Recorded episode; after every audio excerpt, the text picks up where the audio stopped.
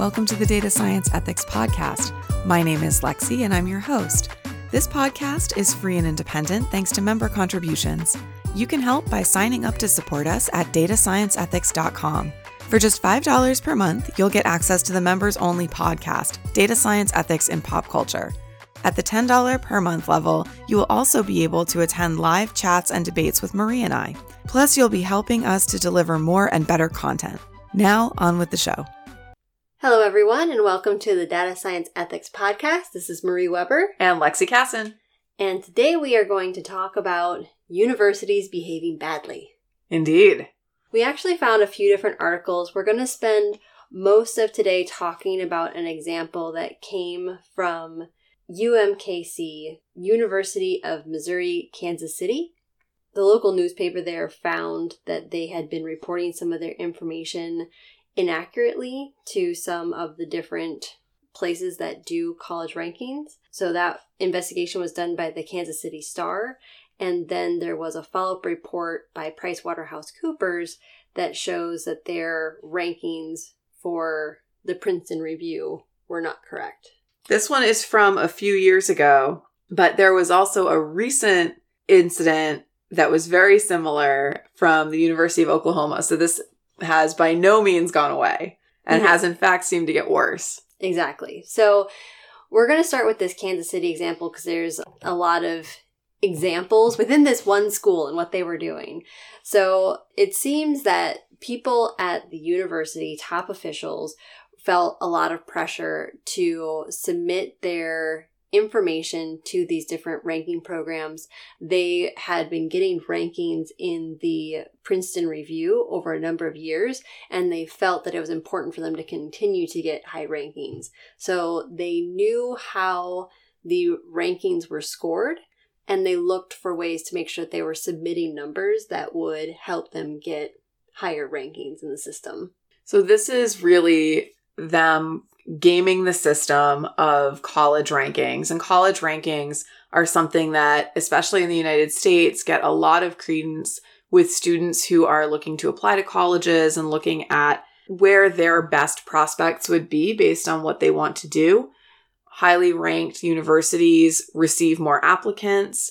They have a pick of better students who theoretically would then become better alumni, who would contribute to the college and so forth. So getting ranked is a very important factor for universities to try to attract good students who are looking to go to college. Exactly. This was another piece of the pressures that the university felt because they had a benefactor that was helping to support their entrepreneurial school and they were afraid that if they didn't continue to get these high rankings that they wouldn't continue to get the support of this benefactor. So when it comes to schools there's this whole ecosystem. Getting the rankings helps you get the applicants who helps you get the graduates who can help support the school in the future. And when you get supporters and donors supporting the school, that helps you get more press coverage, which can also help you get more applicants. So that ecosystem can really be something that the admission office is thinking about a lot. And all of those are factors in the rankings for Princeton Review as well as US News. These are the top ranking groups in the United States. And they take into consideration things like the average SAT scores or ACT scores of applicants to a school, the admission rate, the donation rate of alumni, the graduation rate of their students. All of these are inputs into the algorithm that they use, and that algorithm is known to the universities and to the students so that there is transparency. In this case, though, that transparency got them into trouble because it was that transparency that allowed schools to game this system. So in the case of UMKC, Marie, what were some of the factors that they had changed in their actual numbers to game the system? So, this is where it gets interesting because you would normally think, okay, somebody's going to fudge numbers a little bit. But there were areas where there were just total leaps of faith in terms of the reality on the ground on campus and what they actually submitted in their report. So when they were applying for the rankings, they told Princeton Review that they had 27 to 29 officially recognized clubs and organizations specifically open to entrepreneurial students. And again, the entrepreneurship program was one of the specific schools that they had been getting high rankings for. And from the investigation from the Kansas City Star, it looked like, in fact, it was more of a wish list and that on campus there was more like a handful of clubs kind of leaps of faith or leaps of the imagination in terms of what they were submitting in their application. And they also were asked about their mentorship programs. They said that they had 78 mentorship programs, but they were looking at the specialties of different business executives that advise students and they felt like there was 130 different specialties that these business executives had knowledge of. There were basically no mentorship programs. They had five or six mentorship programs for entrepreneurial students and again 78 was never a reasonable number. So we've got all these people who could advise students not in an official mentorship capacity, but they have expertise in 130 areas. So we're just going to count some subset of those and say that's the number, even though that's not a program. That's just someone could talk to a student about this topic. Yeah, that's huh. how I read it as well, where okay, this person has a business and they're really good at marketing, and this person has a business and they're really good at research, and this person has a business and they're really good at technology development. So we have all of these different entrepreneurs that have access to this great knowledge. And so that means that collectively we have 78 mentorship programs. Seems a bit far fetched. Yeah. And it keeps going. Oh my so, goodness. So, one question was how many students had started a business? And instead of counting formally enrolled degree seeking entrepreneurship students, they counted people that had enrolled in an e-scholars program. And that was to get a certificate. And because of who was available to enroll in the certificate program, it could be non students and it could also be somebody that already had a degree and was just looking to get the certificate. Because of how the question was asked, and again, they were looking at how many of your students have started a business, they were able to say 100% because they had people coming into this e-scholars program that were already entrepreneurs themselves. Well, it was a requirement from what I read. It the oh, to yeah, get the certificate. Yes, that's right. Yes. So to get the certificate, it was required that you have started a business. So they said, "Oh, 100% of our students that enrolled for this particular certificate uh, have started a business." So Yes. 100%. Wow. Correlation does not equal causation you know, let's put ourselves in the shoes of a student that is looking to see which program they want to get into, where they want to apply for college. They want to become an entrepreneur. They're evaluating different entrepreneurship programs across the country. They see that this school has a 100% success rate in terms of the students that go to this program start a business. That's really compelling for a potential applicant. Provided they don't question it. True. Always question the numbers. oh, trust but verify. Trust but verify, yes. That said, this article specified that there was a ranking in which UMKC was placed above some of the top recognized Ivy League schools in the country. So it was showing that UMKC was ranked above MIT and Harvard and others, which you would think would already be a little bit questionable. I mean, you never know. Harvard and MIT have a lot of other focus areas. It's very possible that their entrepreneurship program might not be the best. However, UMKC is a relatively unknown by comparison to those For levels. Sure. Yes. University. And somehow this got through and was not questioned until the Kansas Star brought it up.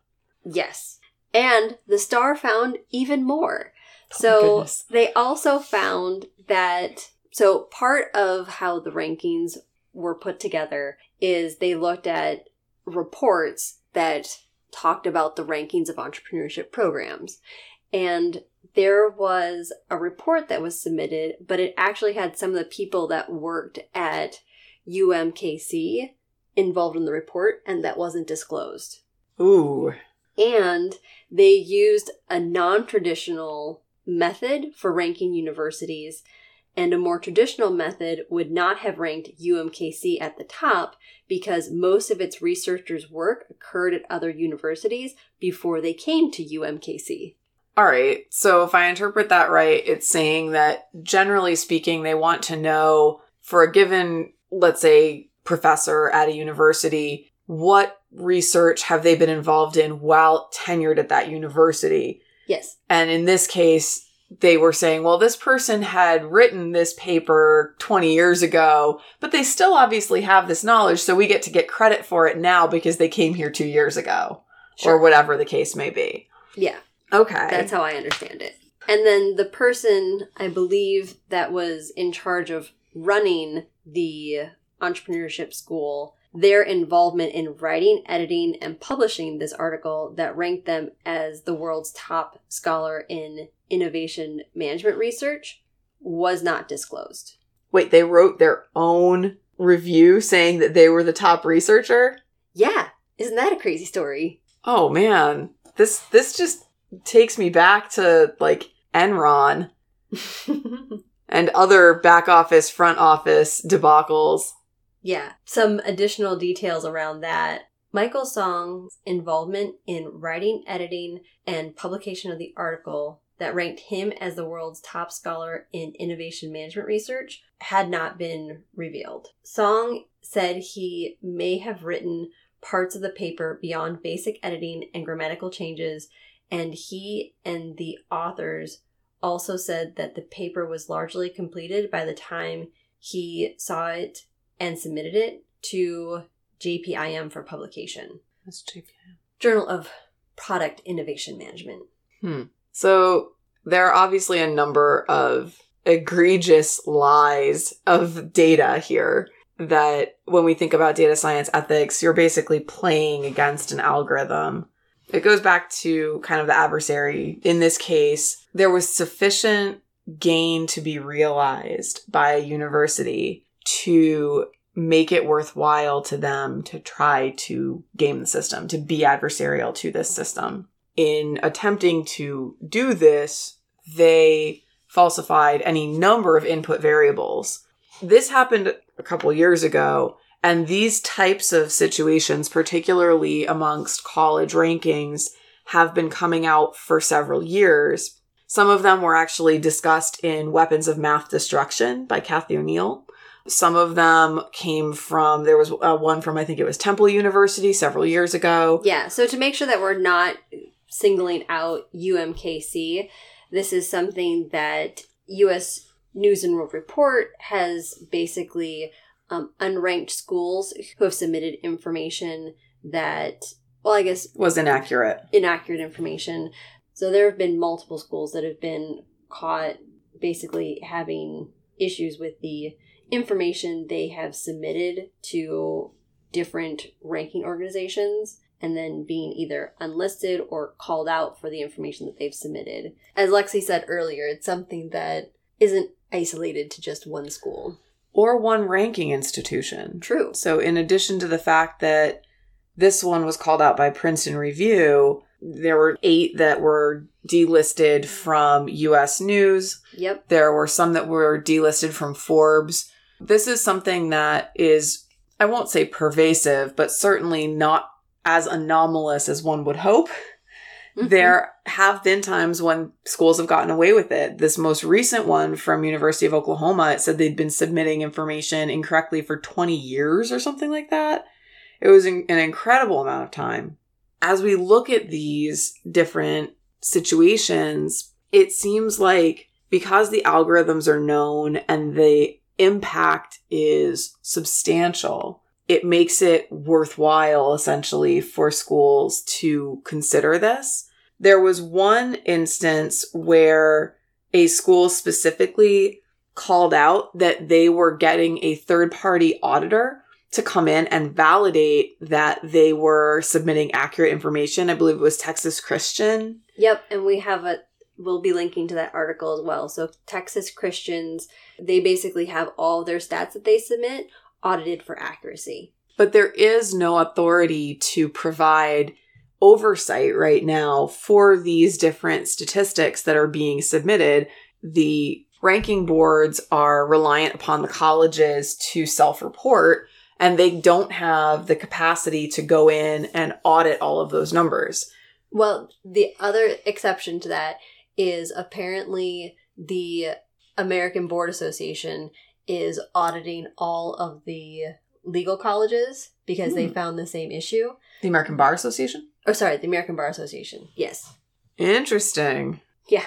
When they were talking about the law schools that were getting in trouble, you can only imagine the basically American Bar Association going after these schools and what they were ready to bring to the table. Because, you know, where these other ones are talking about getting unranked or delisted, when it comes to the law schools, they were censured, they were fined, they were placed on probation, and they could also face lawsuits for fraud, unfair competition, false advertising, alleged misreporting, and you just know that you don't want to deal with that situation.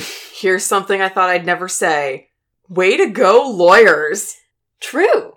In this case, lawyers are the heroes. Yes. Wow. So if you want credibility, you either need to go to Texas Christians or to a law school. Or we need to find some other way to ensure that colleges have very clear guidelines on what should be reported and oversight to ensure that any numbers that are submitted are accurate to those definitions. Yes. In one of the articles that we'll link to, there were some suggestions as to at least groups, organizations that could potentially oversee that kind of work. So, for example, maybe it would be the Department of Education or some of the ranking boards themselves might be able to have kind of an audit arm that would be able to validate, again, trust but verify these numbers to Mhm. make sure that they comply with the definitions that they've laid out for the inputs to their algorithm. Because up to this point, to what Marie had said, most of the repercussion has been that the school was delisted from the ranking for one or two years. That doesn't necessarily seem like a lot for a breach of ethics, a falsification Right. of information. going back to how the legal world has been dealing with this, there's now been a law school transparency group that's been founded, and the director makes sure that they're pushing law schools to provide accurate admission and job placement statistics. And then there's also the ABA and the Law School Admissions Council have stepped in to check and certify that law schools are reporting entrance test scores and undergraduate grade point averages. So there can be a framework that is set up to make sure that the definitions are clearly known, the information is accurately reported, and then you can get proper rankings out of that. Mm-hmm. And until then, it's reliant on internal whistleblowers or basically the schools to self report that they had inaccurately previously reported, which, given the consequences, they're unlikely to do. Very unlikely. There's also the fact that there are individuals that are in a job and they want to make sure they continue to have their job. And a lot of times, these articles and news reports also highlight that people feel pressure just in terms of keeping their own job security going to submit these numbers that will help them get these rankings for their college or school or university. Three kinds of lies there's lies, damn lies, and statistics. And it's something that when I was a junior statistician, I remember having conversations with my superiors, and some of the times I would provide an interpretation of the data, and they would come back at me and say, well, that doesn't tell the story that we want to tell. Go change it. As a statistician, you know what ways it kind of can be changed to maybe shift the perspective without actually altering the numbers. But in this case, it sounds like there were people who didn't have that same sort of sense of it. And so they just flat out picked numbers and said, that'll work. So, for example, or had people that they reported to that gave them numbers to report. And even though they didn't agree with the numbers, they felt pressured to send those numbers along anyway. True. So they could have been fed the information. Yep. And somebody else tried to provide the justification, whatever the case may be.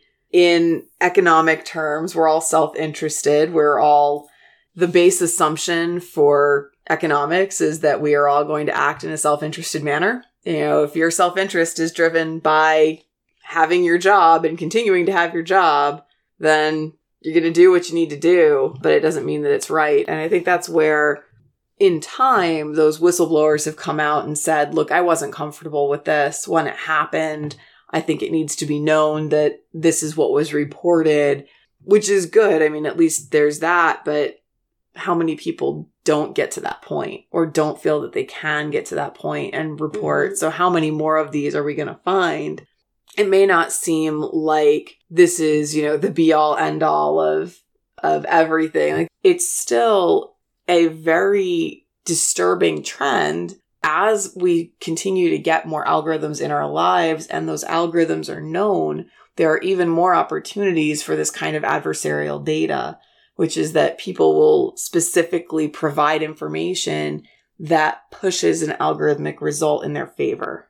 Very true. So in this case, though, it seems like putting in measures where schools know specifically when something's being asked for, what that is, so it can't be fudged, and putting in mechanisms that can verify and audit that information. And then the different ranking services can put their algorithm out there and it can be known in the public, but there's less chance of people gaming it because they're not self reporting. And there are mechanisms in place that can double check and make sure that it is accurate. It seems like this is an example of data science ethics where there are parameters that can be put in place to make sure that people are playing by the rules of the road, so to speak. Absolutely, there could. Again, it, it requires a lot of oversight that is not currently anybody's scope and purview. And so it really would rely on a new system being set up for that, especially because many of these schools are private institutions. They're not required to report everything in their financials True. outside of their own organization.